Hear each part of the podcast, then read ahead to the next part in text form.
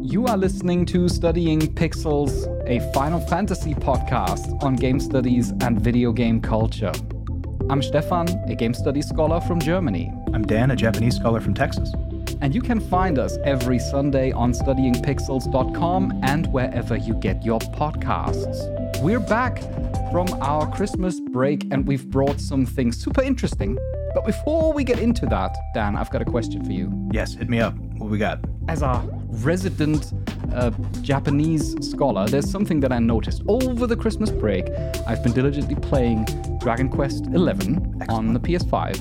A fantastic video game. Yes. I really enjoyed it. It's such a charming and committed JRPG that I just can't stop playing it. Even though I'm already 70 hours in, it feels like it's still kind of fresh and keeps telling me interesting short stories. It's one of my favorites. And uh, yeah, I think that it's a testament to any JRPG that's over 100 hours long that keeps you interested and doesn't feel like a drag. Dragon Quest XI is a prime example of that.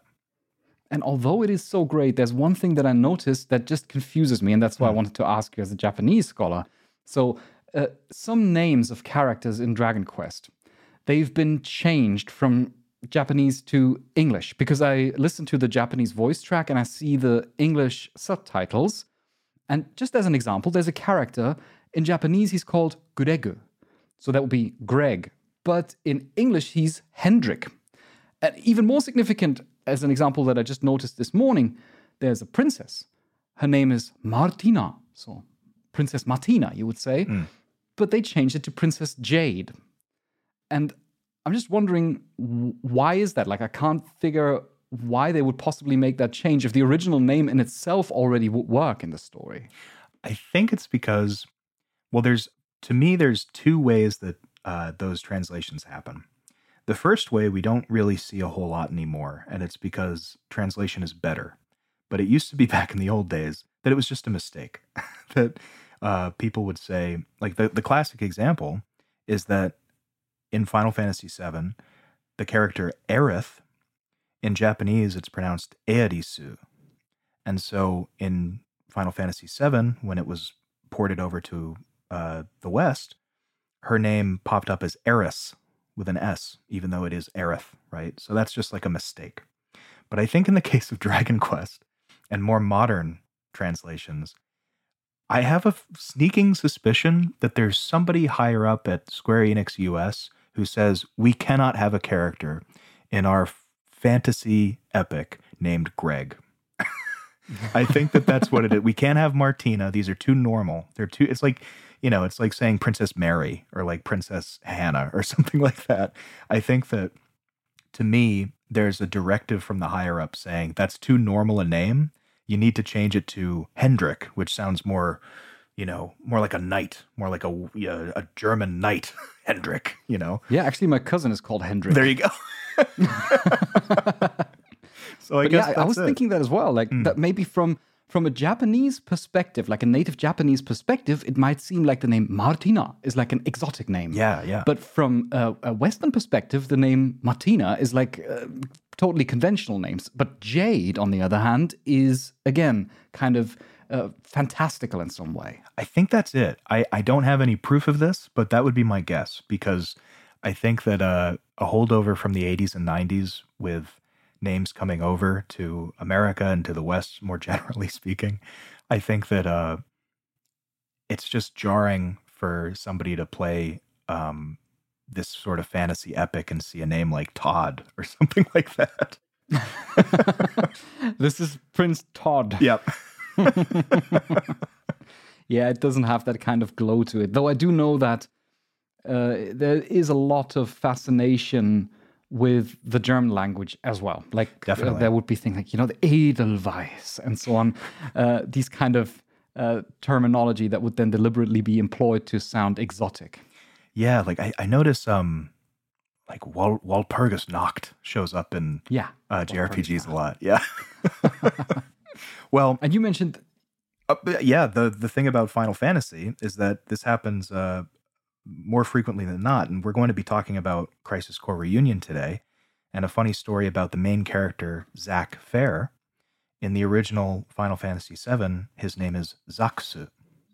So Zaxu. Yeah, I think uh, more like Zax. And I think that that was because he was meant to reference the Berserk character Gatsu. So I think the Su is sort of an allusion to that. But whoever got hold of the English translation translation saw Zaxu and they thought, oh, Zach. It must be Zach, just a normal name. And so that's why he's Zack Fair to this day. That's so interesting to hear how these cultural shifts alter the actual names of characters and thus also a little bit of the connotation of what you think of when you hear mm. these characters' names. Yeah, and you know, it's funny because unlike Greg in Dragon Quest XI, which I think would be jarring, there is something comforting about this character in Crisis Core having a normal kind of name like Zack compared to his counterpart Cloud, right? That's a bit of a more unusual name, more of a fantasy name, I would I would say. But having a friend, a character named Zack, I think connotates a friend, just a guy that you know, and that's a big part of this game. Well, we're going to talk about Final Fantasy VII Crisis Core Reunion, of course. But before we do that, I want to briefly remind you out there that if you like this show and if you want to help us make it happen, then you can do that by joining Studying Pixels Plus, where you can get all of our episodes entirely ad free. You get a lovely sticker that says, I am studying pixels, and monthly plus episodes. Should we maybe announce? I think we've got a new one out already. Which one was that? I forgot. January. Yes. How to find a research topic. Exactly. That's what we did. How to find a research topic. So sometimes in these plus episodes, we go into deep dives into video game culture or particular video game series. Other times, we go into more academic skills, student skills, and academic skills that will help you regardless of where you are in your academic career. And how to find a research topic is definitely something that you should always be on the lookout for. If you want to support us, and are curious about studying Pixels Plus, then you can go over to studyingpixels.com slash plus to find out more.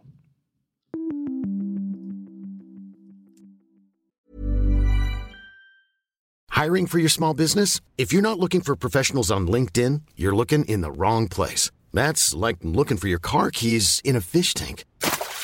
LinkedIn helps you hire professionals you can't find anywhere else, even those who aren't actively searching for a new job but might be open to the perfect role. In a given month, over 70% of LinkedIn users don't even visit other leading job sites. So start looking in the right place. With LinkedIn, you can hire professionals like a professional. Post your free job on linkedin.com slash people today.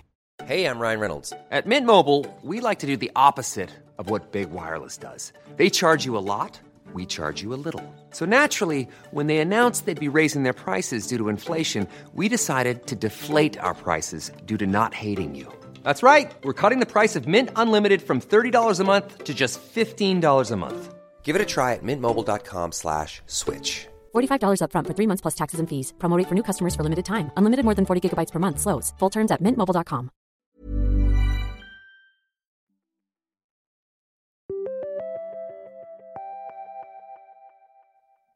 And we are back with our review on Crisis Core Final Fantasy VII Reunion, a game that Dan, you have played and fallen in love with a long time ago, and you've fallen in love with it all over again. I, on the other hand, have not played it, so I'm just curiously listening to your elaborations today.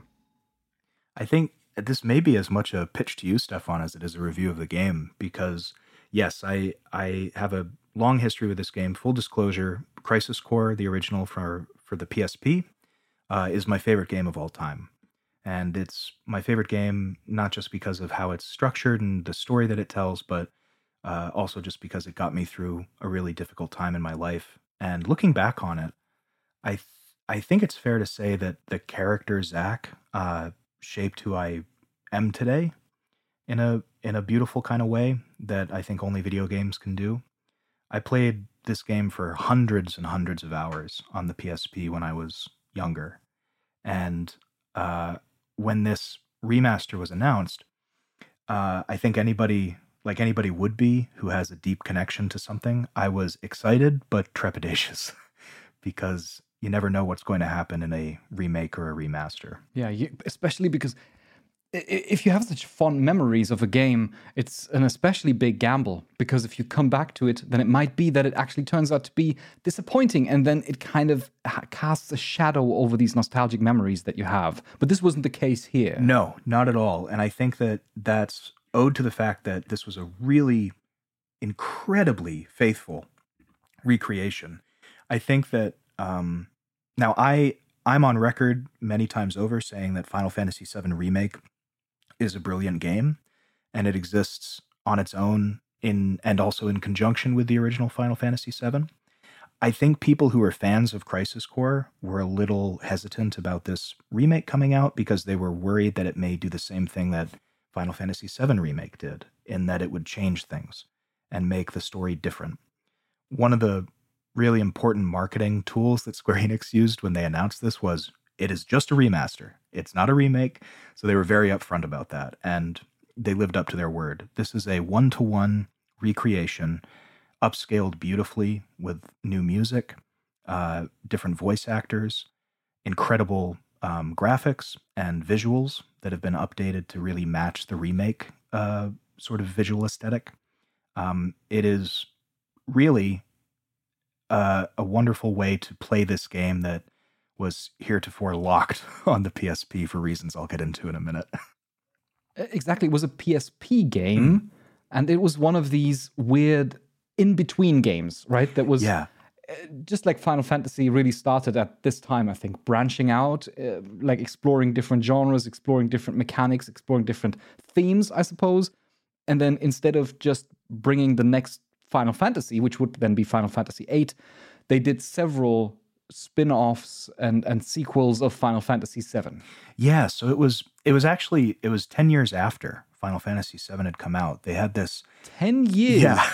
they had this kind of renaissance of Final Fantasy VII games because there was the 10th year anniversary. I, I can remember the PSP version of Crisis Core actually has like a 10 year anniversary graphic before the game starts up. And it was, I think, a number of things. It was the success of the film Advent Children that led Square Enix to realize that Final Fantasy VII is kind of a franchise unto itself. So they put out Crisis Core, which was the story of Zack Fair, which we get a little glimpse of in the original game. And then Dirge of Cerberus, which was the continued story of Vincent Valentine, which has a soft spot in my heart, but I'll be honest, is not a very good game. I remember Dirge of Cerberus. I played that actually. I think I got it from like a movie rental Mm. when I was young, and it was like a shooting game or something like that. yeah, it was a. they were. You said they were branching out. They definitely were. so Yeah. It's funny too because you can look at that point in history, the Crisis Core Dirge of Cerberus, uh, as like this fracture point of how they were going to take Final Fantasy moving forward. Because Crisis Core was an action RPG, which is really what Final Fantasy has evolved into at this stage, and Dirge of Cerberus was a weird first person or third person shooter, which they did not move forward with clearly. But it you mentioned that it was kind of this in between uh, time for Final Fantasy. And I don't know about you, but in my head, the PSP actually exists as this weird in between time for a lot of games.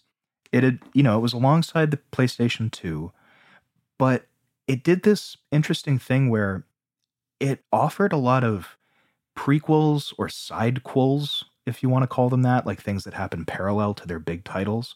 So Crisis Core was one of them, but you also had Kingdom Hearts Birth by Sleep, which was a prequel to the series. You had uh, Daxter, which was the side story of the sidekick in Jak and Daxter at the beginning of Jak 2. You had things like uh, even Metal Gear Peace Walker was kind of in this vein of a side game that had a little more uh, weight to it than previous portable games. And then something that we've mentioned previously on a Plus episode, uh, God of War Chains of Olympus, which was another prequel that was released for the PSP. So the PSP kind of housed these really meaty prequel stories that existed on their own and that have been kind of locked away on the PSP for a very long time. And Crisis Core is one of them. I think the PSP just lends itself to that Mm. because it's a handheld and you can't realize, or at the time at least, you were not would not be able to realize a fully fleshed out sequel. you would probably not see a Final Fantasy VIII release directly on the PSP. Right.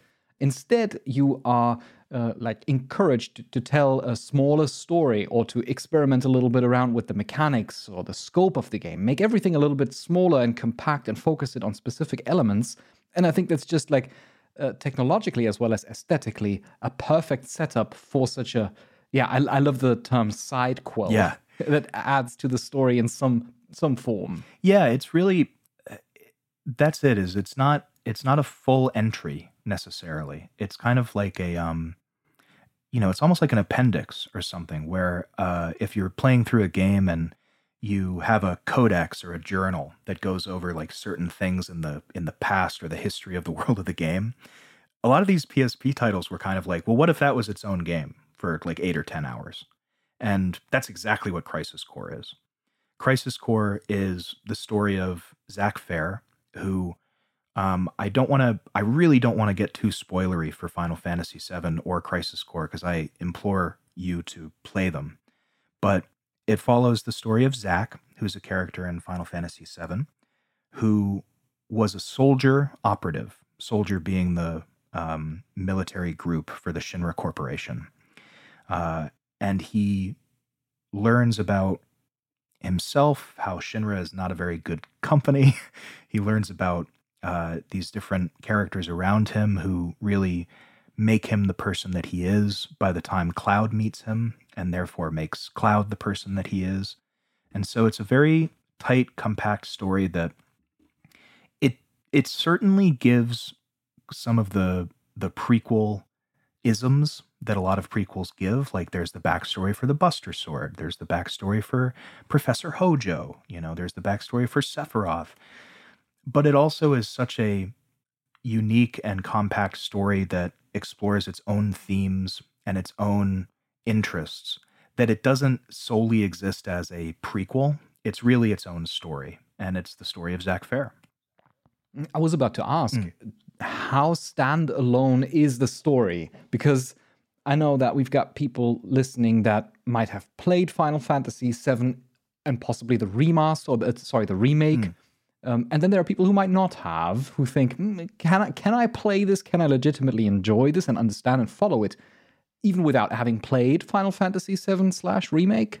Certainly, yes. I think the the one of the br- brilliant things about this game is that you can jump into it and understand exactly what's happening to the point where uh, it'll enrich your understanding of Final Fantasy VII if you then go on to play that game. But if you don't want to start there and you want to start with a more modern kind of game that came out 10 years after its its original title, uh, you don't need to know anything about Final Fantasy VII to enjoy Crisis Core and these characters.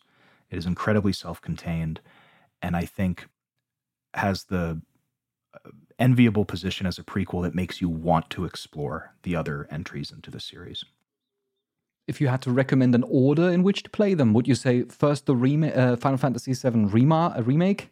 Sorry, I always I mess up the title. the remake. It's the remake, not a remaster. First the remake and then the Crisis Core remaster, or the other way around? What would you recommend more? I would say with the current games that are out, because I'm going to put my my pedantic hat on. My pedantic pedantic Dan would say play all of the Final Fantasy VII games in the order that they came out, starting with the original. but if you're starting with the new things, I think play remake, the Final Fantasy VII remake, where you do get introduced to Zack as a character um, at the end of that game, and then play Crisis Core Reunion. Because I think what they're doing is they're clearly telling a story where Zack is going to be pivotal. And I imagine this character and the events of Crisis Core are going to play a huge role in Final Fantasy VII Rebirth, which is the next installment of the remake series. So I would say remake, reunion, and then we'll see where it goes with Rebirth. Yeah, I totally could imagine that as well. There is often a reason for why game developers put out a remaster at a certain point in time. Uh, for example, we've seen just before The Last of Us Part 2 came out, mm. we've seen the remaster of The Last of Us Part 1. And I could imagine that they're basically bringing out the Crisis Core remaster now to refresh people's memories or to allow them to explore this story because it might then have some kind of significance in Final Fantasy VII Rebirth, not necessarily to the degree that you wouldn't understand it, because I don't think they're going to go that far, but definitely to the degree that they'd add something substantial to it. I think so. I think that's exactly right. Because they're definitely, for those of us who've played Remake, they're definitely taking taking the story in a different direction.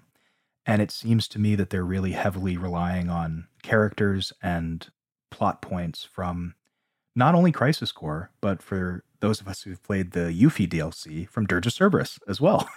So everything's kind of coming together. And I think that Square Enix is making the deliberate decision to, as you say, bring these ideas back into people's minds so that it's all kind of freshly put together when the game continues.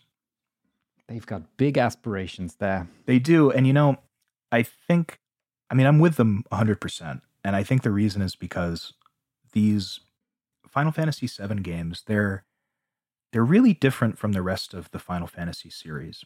And we could do an entire episode Stefan about why that is. I I tend to think it's because the characters are the most relatable in any Final Fantasy game once you sort of engage with their trauma and their history. But I also think it's the world itself. There's something about Midgar and the planet and these different places that you go to, Junon, and all of these different places that make this sort of fantasy world mixed with technological bio horror. It all comes together in this package where, despite all of the craziness and the horror of the world, you almost want to live there. And I think that that's more true of this world than other Final Fantasy worlds. And so it yearns for further fleshing out and seeing how things came to be and where things are going and why things are the way that they are. And that's why Crisis Core, to me, one of the reasons it's so compelling is because it offers a lot of that background and a lot of that fleshing out of places like Midgar or the Shinra Corporation headquarters or uh, a new place called Banora, which ties into the idea of the life stream a whole lot there's just so much in this dense 10 hour package that you can really enjoy. A 10 hour package? That's actually quite compact, I must say. I think that's I, I think that's fair. I think it's yeah, roughly maybe 10, 10 to 12 hours if you just play through the main story. There's 10 chapters, and it was a PSP game, so there wasn't a whole lot on offer with uh, cutscenes and things like that. But it is a it's a breeze to get through, but it offers a whole lot. And that's kind of where I want to get into what Crisis Core Reunion is and why it's such a a good remaster. So, as we mentioned, PSP game, pretty short, but it had a lot on offer in terms of gameplay, music, visuals. Square Enix is known for their visuals, and Crisis Core is no exception to that. Crisis Core Reunion comes in and says, all right, we're going to take all of that from the PSP and we're going to, from the ground up, remaster it and put it out on modern consoles. And I think that that is the way to do it nowadays. There is a whole era where remasters just meant we're upscaling this to HD and it looks weird and it doesn't belong on this next generation console. The biggest example is the Silent Hill HD collection, where they just sort of took the base game and upscaled everything, and it looked terrible on on the current consoles. It's often not that simple, even though mm. it hmm. sounds easy to say, yeah, just remaster it. But a remaster is more than just a port. A port would mean just bringing the game over. Yeah. A remaster actually requires some work and some engagement with what the game is and what makes it work in order to properly uh, produce the remaster. Yes, and Reunion has a couple of things going for it. Namely, Final Fantasy VII Remake is already out. So they have the template for what the game should look like. And they also have, I, I, I'm not as technically literate with games, but a lot of the modeling, a lot of the environments, a lot of the um, combat systems are really just from Remake. And they're put into reunion so well because Final Fantasy VII Remake took a lot of its combat systems from the original Crisis Core. so it's sort of this Ouroboros of just improving on itself over and over again. And it feels so earned and dynamic. And while there's no new story content like there is in Final Fantasy VII Remake, there is some new content in the sense of the visuals are all completely overhauled and upgraded.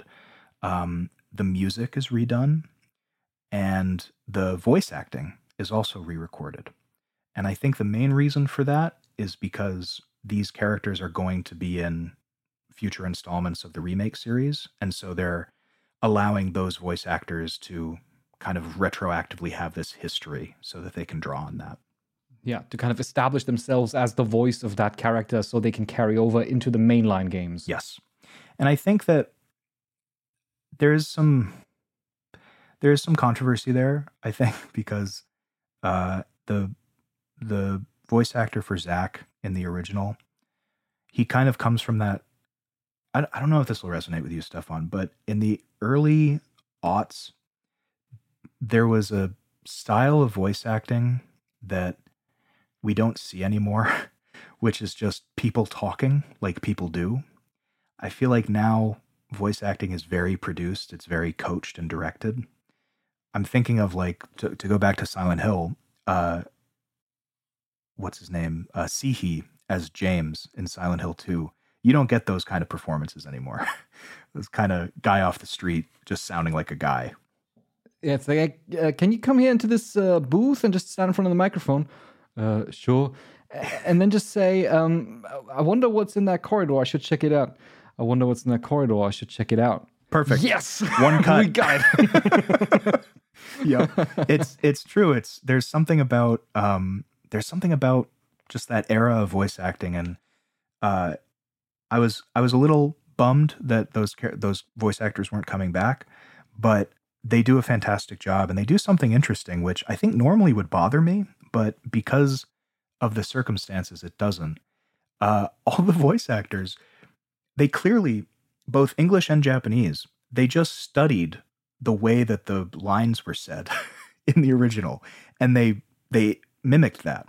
So cadence uh voice ticks like all these little things that were just natural from the original game are recreated in reunion by the new voice actors very faithfully which i think usually i would say oh don't do an impression of somebody but for some reason and maybe you can shine some light on why i feel this way it works in in reunion I mean, the reason why it works is probably nostalgia. That's probably because probably I it, could yeah. imagine. Yeah, because I could imagine. I, I don't know. I would be curious what kind of effect it would have on me, Mm. because I I don't have that nostalgic remembrance of the original voice acting, and to me it might just be like it kind of sounds stifled or something Mm. along those lines. I haven't heard the actual, although, although I think I've seen a review video where I heard a bit of the voice acting, and I do remember that they were complaining a bit about it, that the voice acting sounds a little bit too stiff, and maybe that is exactly because they are for some reason very committed to mimic the original voice actors rather than producing their own professional voice track. it's very clearly a decision because it's not just one character it's everybody. Everybody is Yeah. clearly there is some directive to say all right just watch this and recreate it. And i think in fairness yeah that could maybe come off as a little stifled as you say. Uh, but i'll also say that the crisis core voice acting is so naturalistic that even with the kind of you know canned nature of people trying to imitate it still comes off as charming so i i really enjoyed it and that was a really big point of hesitation for me. But i'm uh i'm getting ahead of myself a little bit here just because i'm excited to talk about crisis core. But i do need to say before we move on to the upgrades and the the visuals and the combat system i need to tell this story because this is something that is so strange and so wonderfully Japanese that uh, I'm actually surprised we have Crisis Core Reunion. And that is the story. Stefan, do you know the pop star Gackt? Gacked. Gackt. I, I have no idea. Should I? I don't know. I don't think so. so he's a J pop star. And in Crisis Core, there's Zack Fair, the character. Sephiroth is in it, of course, but there is a more there's an antagonist that's meant more for the Crisis Core story, and his name is Genesis. Genesis was voiced by Gackt in Japanese, and his face is modeled after Gackt's face. So for a long time, Crisis Core Reunion was locked on the PSP, not because Square Enix didn't want to port it, but because Gackt was very protective of his image.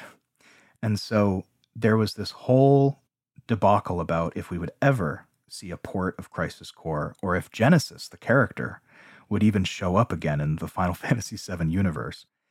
Because Gackt, the J pop star, was very protective of where his image would show up. So, in a way, I'm very happy we have Reunion because it seems like Gackt kind of lightened up a little bit.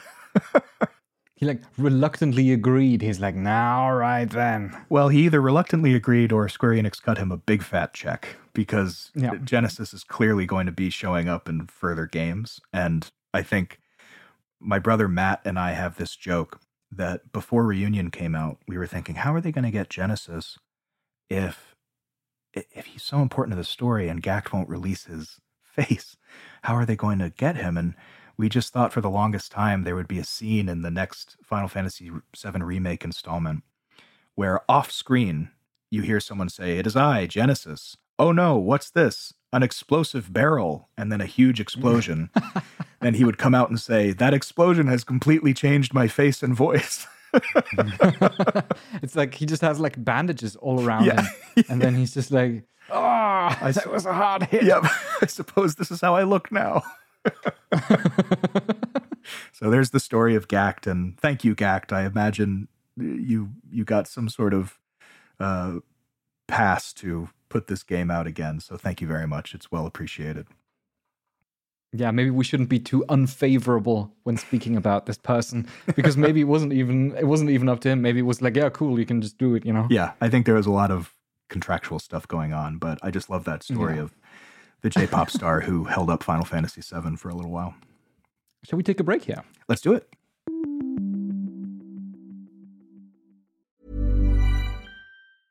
I'm Sandra, and I'm just the professional your small business was looking for. But you didn't hire me because you didn't use LinkedIn jobs. LinkedIn has professionals you can't find anywhere else, including those who aren't actively looking for a new job but might be open to the perfect role, like me.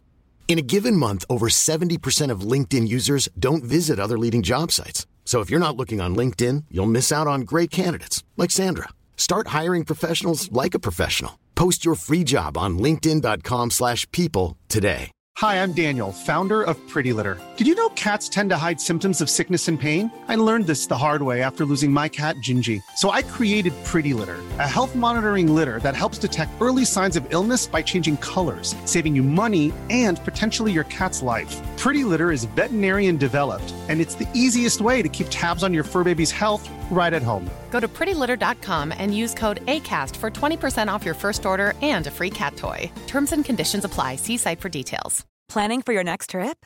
Elevate your travel style with Quince. Quince has all the jet setting essentials you'll want for your next getaway, like European linen, premium luggage options, buttery soft Italian leather bags, and so much more.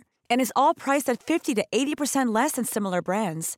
Plus, Quince only works with factories that use safe and ethical manufacturing practices. Pack your bags with high-quality essentials you'll be wearing for vacations to come with Quince. Go to quince.com slash pack for free shipping and 365-day returns. Hey there, it's Michele Norris. I'm host of a podcast called Your Mama's Kitchen. When I travel, I'm usually looking for a way to find a taste of home when I'm not at home. And one of the things I love to do when I am at home is entertain. And Airbnb allows me to do that. When I was in California recently, I rented a house that had a great kitchen. And when we were sitting around the table, we're all thinking, we're in someone else's house. Someone could be in all of our homes as well. If you have a home, but you're not always at home, you have an Airbnb. Your home might be worth more than you think. Find out how much at airbnb.com/slash host.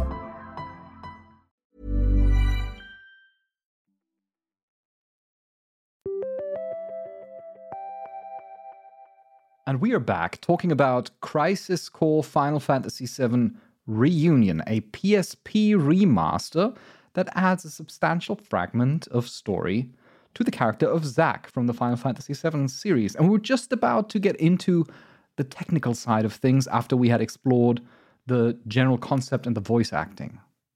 Yes. So, one of the really beautiful things about this remaster is its visuals. And I did mention that one of the interesting things about the world of Crisis Core is the world itself, with you. It, takes place uh, roughly five years uh, prior to the events of Final Fantasy VII. So you see Midgar in mid construction. Things are still being built. The Shinra Corporation is there, and people love Shinra. People are not uh, taken aback by them quite so yet. And so you get to interact with Shinra soldiers, and you get to interact with people who work there and the citizens of Midgar. And ostensibly, Zack's role as a soldier operative is to protect Shinra and the citizens of Midgar. So this takes him around the world to different locales to uh, quell uprisings, fight off monsters, and you really do get to see a cool, fleshed out world of Final Fantasy VII through the missions that Zack is sent on. But the missions themselves, I would imagine, are more on a linear track.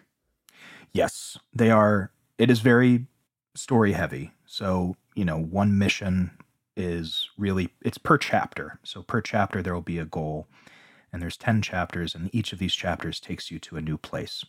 So sometimes you're going to stay in Midgar, other times you're going to go to the rural village of Banora. Sometimes you're going to go to the uh, mechanized city of Junon, where the big cannon that protects uh, Shinra is housed. There's all kinds of different places that you go.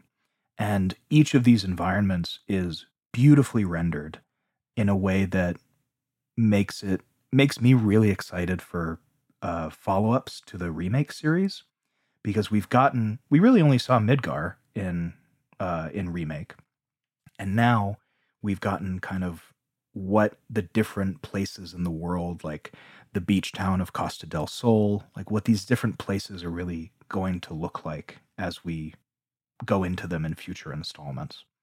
So it's it's kind of like this tantalizing uh, piece of art that you get to see and and let your kind of mind wander to think, oh, what are we going to get in these future installments? If this is what it looks like, I'm really excited a little bit like a concept art that just throws mm. something on the wall like this is what it could be or this is how it might look in an updated version yeah that's a that's a really good point. It is. It's kind of like a proof of concept for what we're going to get in addition to being its own contained story. One of the things that i found interesting and i i don't know if this is uh, laziness or if it's just confidence because the the game itself, as it's running, where you're just playing as Zack and you're going through sort of normal in-game cutscenes, these all look very much like Final Fantasy VII Remake. They look maybe maybe not as technically incredible as that, but it's still on the same level. Something that's interesting though is that the PSP had its in-game graphics and then it had the fully rendered cutscenes where maybe there would be a battle between two characters or there was a really beautiful image of a of a vista or something like that. And something that struck me as weird playing it was I noticed that those cutscenes didn't appear to be changed at all. So they were the back in the day in the aughts, you you knew you were in a special Square Enix cutscene because it was like a movie was playing and it looked much different and much more polished than the rest of the game. Those scenes are still in the game, but have not been changed at all. And they still look great. But it is a little interesting to say, oh, that was made in 2007, and it hasn't changed since. So the rest of the game is upscaled, but these, the, the most technically impressive scenes from the original have not been changed at all. It's a weird decision to make. I mean, right? either, I mean, maybe it would have was just uh, would have just required a lot more effort to recreate them fully because I assume that these are uh, impressive sequences that are beautifully rendered, that are very conceptualized, very choreographed, and that it would be very difficult to get them on the same level that you would expect of the cutscenes in Final Fantasy VII Remake. I think that's right. And thinking about it really, I only noticed it sort of after a few of them because there's a I would say the the one that Crisis Core is known for is a fight between three of the characters, Genesis, who I mentioned, Sephiroth, and then Angeal, who's another character in the game. That I think is the most famous cutscene from that game. It, it was used to promote it. It was used in, in a lot of reviews back in the day. It still looks amazing. So I do think it would probably be almost a, a waste to go in and redo it because I don't know how much different it would look necessarily. Yeah, then you put on all the effort and then you maybe get a tiny effect of it being mm. a hmm. little bit more impressive. Or you have to go all out and then you have to put the proper work in. But for that purpose, I assume the dev team would have required a lot more resources and then it would not have had the status of being a remaster anymore, but then it would have almost been a remake. I think that's right. So a little odd, but again, take it from the perspective of somebody who's played the game for probably a thousand hours and knows every minute of it inside and out. So I, I, I recognize that I'm coming from a particular stance here. But generally speaking, the game looks incredible. And that's not all that got an overhaul. The visuals and the in the uh, sort of day to day gameplay kind of stuff. The music also got a nice reorchestration. So one of the things that I'm, I'm always curious about how remasters will do music because sometimes they don't do anything and they just have the same tracks as the PS2 version or the PlayStation version and they chalk it up to nostalgia and say, well, this, you know, if it ain't broke, don't fix it, right? But then you have games, and I noticed that Square Enix does this pretty frequently with their remasters. They will reorchestrate the songs and they'll put in a lot of effort to kind of, for lack of a better term, upscale the audio in the game as well.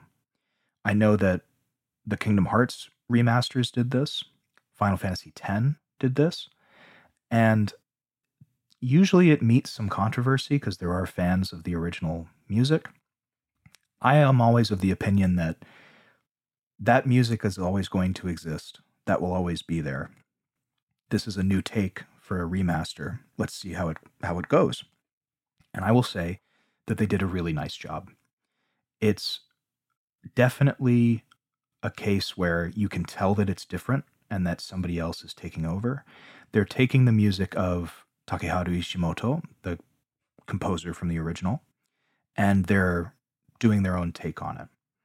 There's little things that you can notice. Maybe um, certain songs have more pronounced percussion, and other songs have more pronounced acoustic guitar, whereas in the old game it may have been reversed. So, interesting decisions there, but I think fits the aesthetic of the remaster really nicely.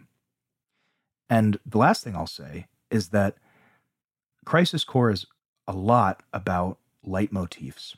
There's a song called The Price of Freedom, and that may ring a bell because Zack, and for those of us who've played Final Fantasy VII Remake, he's known for saying at the end of his story, the price of freedom sure is steep.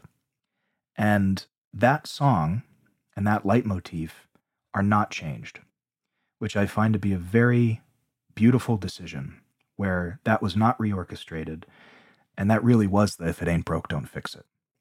So when the price of freedom comes on at a very pivotal moment in the game, it is exactly as it was on the PSP in a really gorgeous rendition. I find it so impressive the detailed engagement that Square Enix has with the orchestration of their games.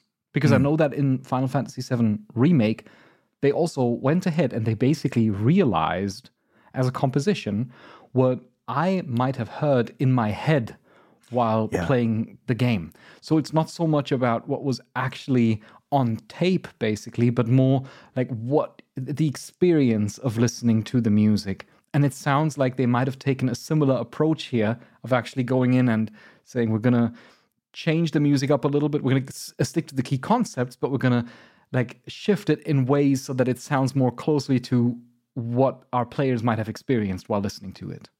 They they got a very keen ear for that. I agree yeah. with you 100%. It's very rare. Yeah. Yes. And I think that it it did a really good job, and there's also um, the uh, the song "Why" by the artist Ayaka, which again is not touched. That's a vocal song at the end of the game, and so yeah, it's it's this really great mix of this is what it sounded like to you when you first played it, and also we're going to stay true to what it actually is meant to sound like. It's a very interesting formula they have. But I will say, I already mentioned the uh, the voice acting, and there's a couple of things that I just wanted to touch on. Namely, there is a kind of uh, charisma that these voice actors have, or they had in the original for the PSP, that I do think is nicely translated to the new voice actors. And I do wonder how much of that is the kind of beat for beat retelling of the lines that I mentioned already. But I just want to say there's two lines. I'm going to take one from English and one from Japanese. So the English line that always cracked me up as a kid, and I think stays very accurate to what it was in the PSP version. Zack, being this eminently kind, funny guy, at one point confronts his friend Angeal and he says, Angeal, what is it that you want? And Angeal sarcastically says, World domination. And Zack's response is, That's not even funny, man. And that read in a Final Fantasy game is so funny to me that it's just like a guy you know down the street saying, I want to dominate the world, and him going, Come on. All right, get off your high horse. you know? it has something so organic to it, yeah. There's that, and then the uh the Japanese voice acting is very uh is very incredible. I mean, as Japanese voice acting off, often is. But Zack's kind of de facto catchphrase, I guess, is "Irashaimase." Like, oh, really? if- that's that's yeah. like what you would say as a store owner to welcome a guest, for example. Yeah, and it gets it gets translated as "come and get it," right? Which is, I think, fine. But he says it at the start of a couple of battles, and the way that the voice actor uh, denotes it is this kind of playful, sarcastic, you know, we're all here to have a good time, come and get it kind of attitude. So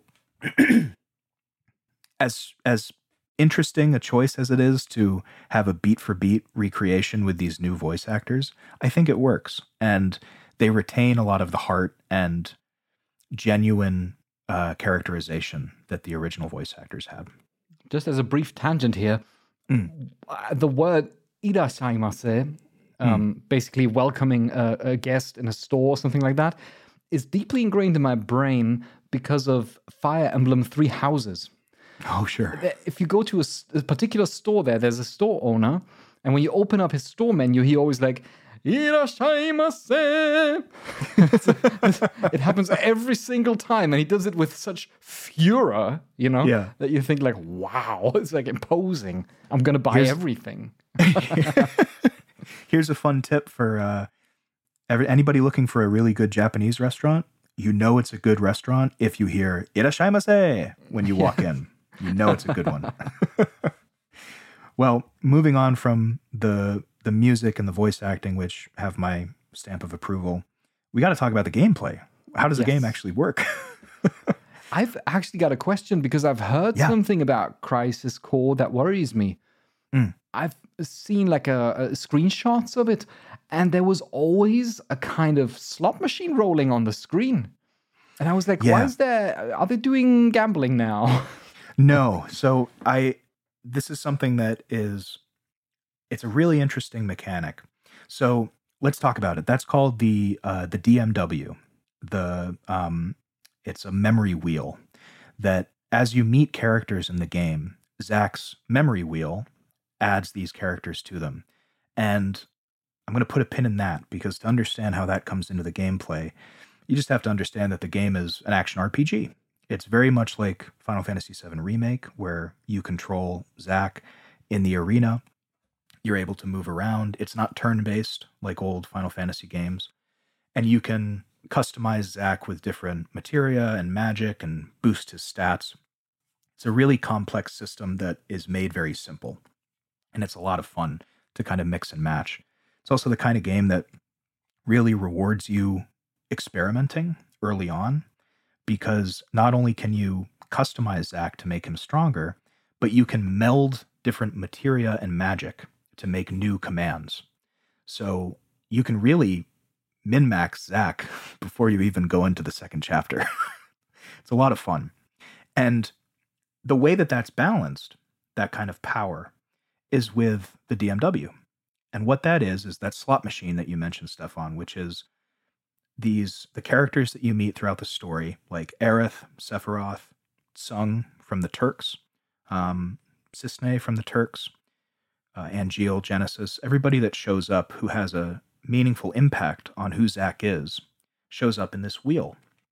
And as you're playing and you're fighting, it's constantly spinning. And when it lands on three of the same person, that's your limit break. So the limit from Final Fantasy VII, that special attack, depending on who it lands on, will be a different attack for Zack to use. And it's like he's calling on his relationship with that character to use a different kind of attack. So if it lands on three Sephiroths, for example, Zack uses a, an ability called Octa Slash, which is just a bunch of slashing with uh, as if it was Sephiroth doing it. So it's a really cool way of um, kind of limiting your progress to be super powerful until you meet different people in the story. And that's ah, how it gets how the utilized.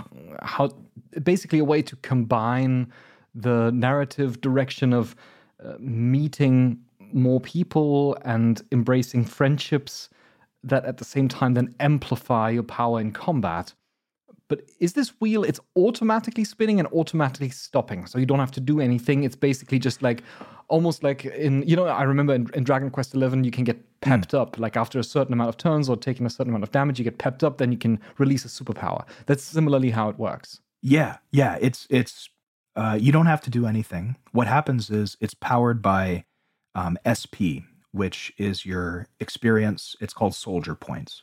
It's the uh, amount of points that you have that will determine when you level up, how often the wheel will spin, the luck that you get on it.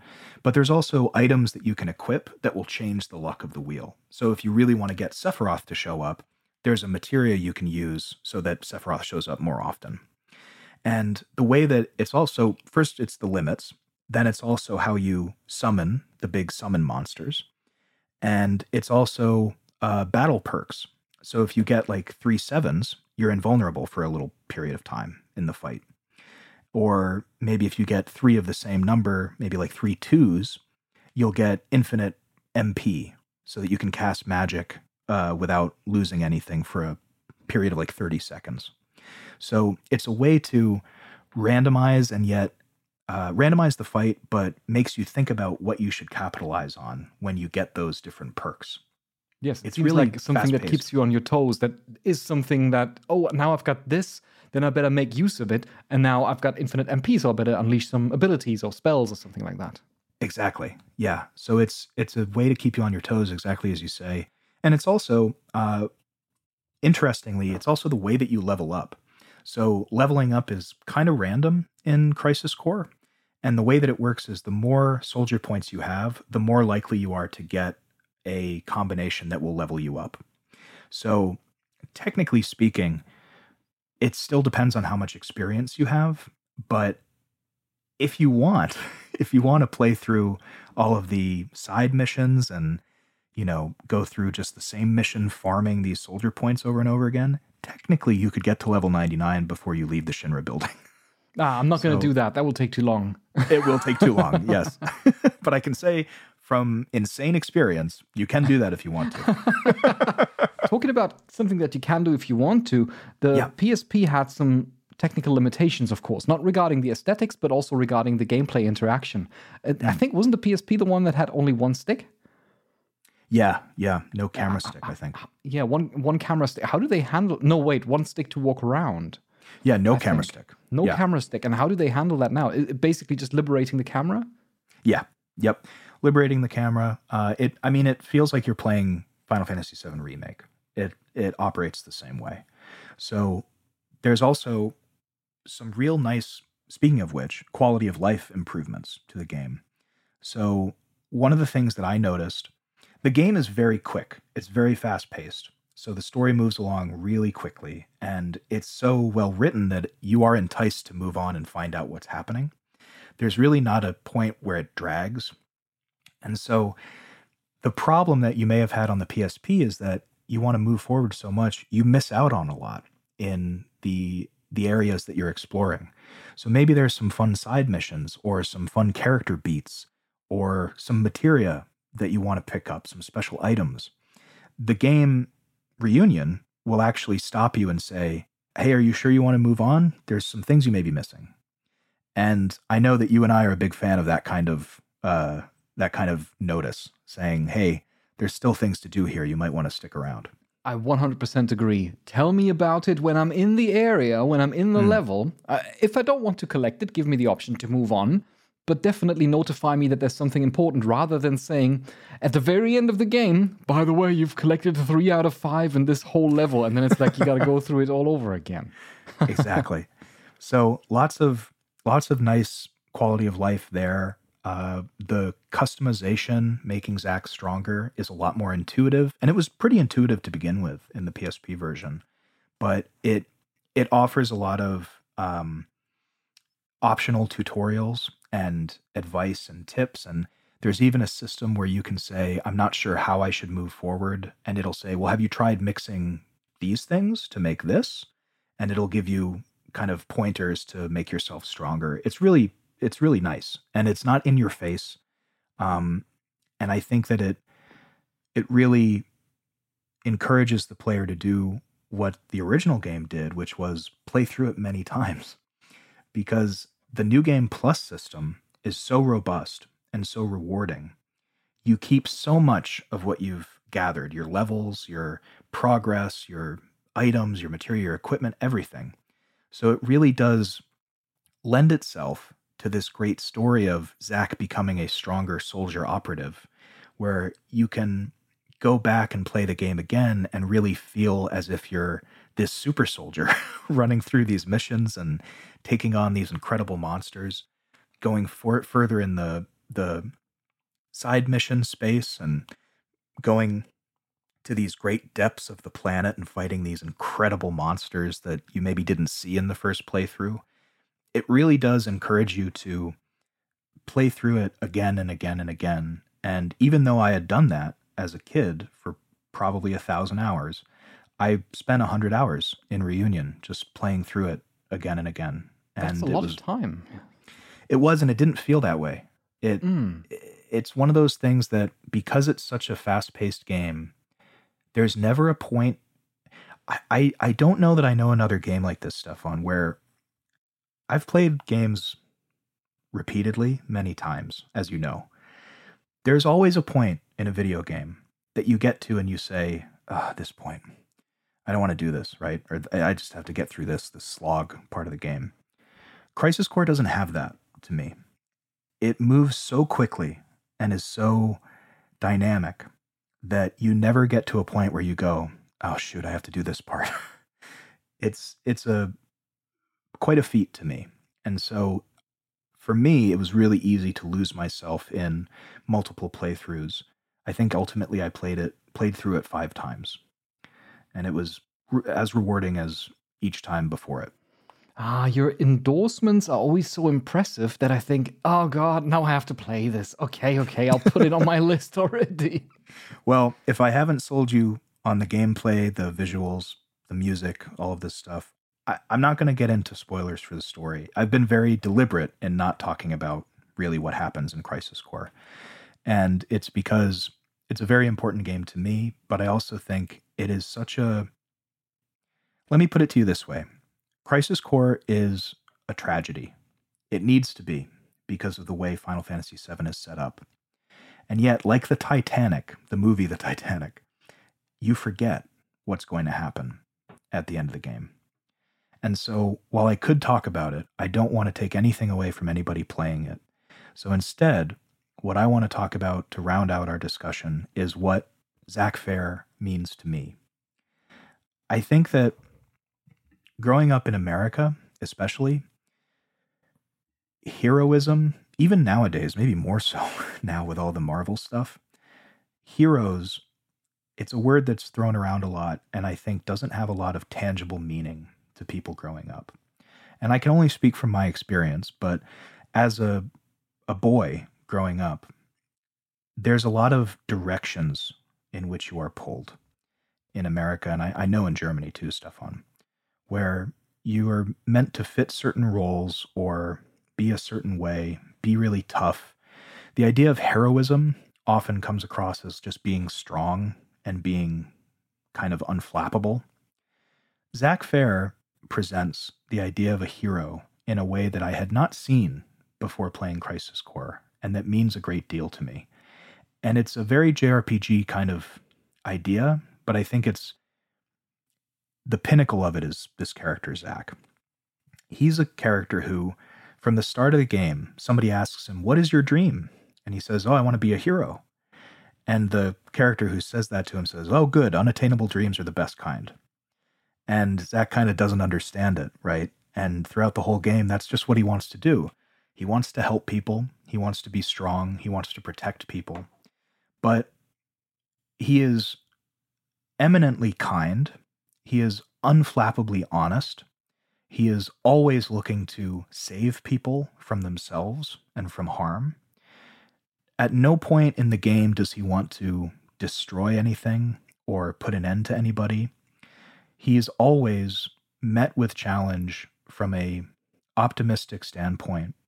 And when something goes wrong, he shows his emotion. I've said on this podcast before, I think a true pivotal moment in my growing up is a moment where Zack experiences the death of a loved one, and there is a scene where he cries and he grieves about it. And to me, this is a story about a man who is comfortable in himself, who understands what he wants and how he can help other people, and always sees the good in people before the bad. And I think in a game where you genuinely see Sephiroth go Sephiroth, the villain, the ultimate JRPG villain, go from a sympathetic character to the madman that we know him as, to see Zack throughout the entire game trying to help that character is very meaningful in a way that I had not seen done in the same way prior to playing Crisis Core. So, if you're looking for a true hero to look up to, I think that that's what Zack Fair provides in Crisis Core. And I can't wait to see where they take him in the subsequent stories that they're clearly setting up for. Oh, that's so beautiful. I love this uh, this notion of heroism as not connecting it necessarily to being the strongest, the toughest. Um, not necessarily. I mean, we have different kinds of heroes. We've got Cloud Strife in Final Fantasy VII, who's also kind of a hero, also kind of an anti-hero, probably. Mm. But I find it really cool to have this kind of just truly virtuous hero who is a hero because of the way in which he deals with the the problems that he's confronted with and the the, the loss that he's confronted with uh, rather than just being like all round amazing already. And i think that that's really the difference because there's other characters like him stefan that are like all around amazing. And like i think of um you know certain jrpg heroes that they just uh they just keep pushing forward. I think the difference for me is that Zack will have these moments where he's confronted with his his his ideology and his world, and he really has to contend with it. And even after the deep contention with things that would shatter anybody's kind of resolve, he comes out on the other side saying, "No, even though this idea has been kind of tarnished, I'm taking what was important from it to me and moving forward with it."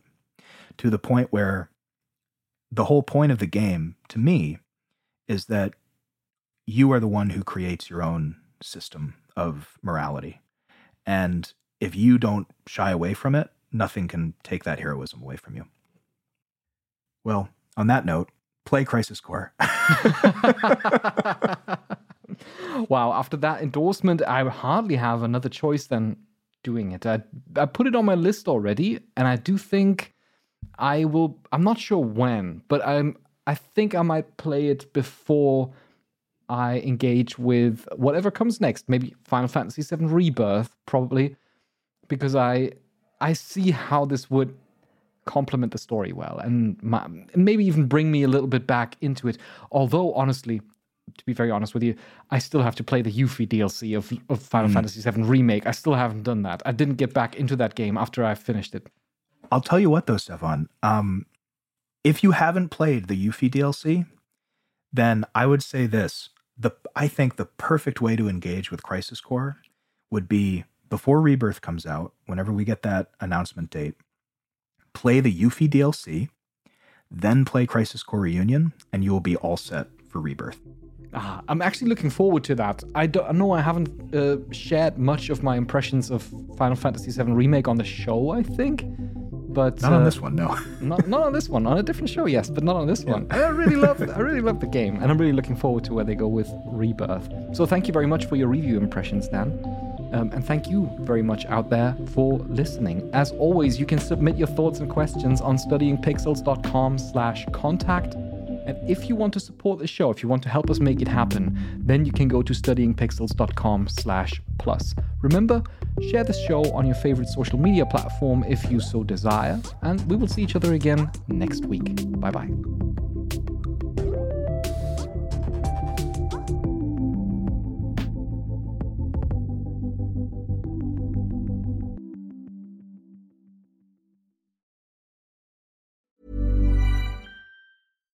Deserves the best, and there's no better place to shop for Mother's Day than Whole Foods Market. They're your destination for unbeatable savings, from premium gifts to show-stopping flowers and irresistible desserts. Start by saving 33% with Prime on all body care and candles. Then get a 15-stem bunch of tulips for just $9.99 each with Prime. Round out Mom's menu with festive rosé, irresistible berry chantilly cake, and more special treats. Come celebrate Mother's Day at Whole Foods Market. Hi, I'm Daniel, founder of Pretty Litter. Cats and cat owners deserve better than any old fashioned litter. That's why I teamed up with scientists and veterinarians to create Pretty Litter. Its innovative crystal formula has superior odor control and weighs up to 80% less than clay litter.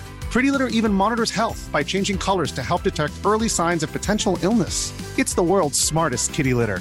Go to prettylitter.com and use code ACAST for 20% off your first order and a free cat toy. Terms and conditions apply. See site for details. Even when we're on a budget, we still deserve nice things. Quince is a place to scoop up stunning high end goods for 50 to 80% less than similar brands. They have buttery soft cashmere sweaters starting at $50, luxurious Italian leather bags, and so much more. Plus, Quince only works with factories that use safe, ethical, and responsible manufacturing. Get the high-end goods you'll love without the high price tag with Quince. Go to quince.com/style for free shipping and 365-day returns.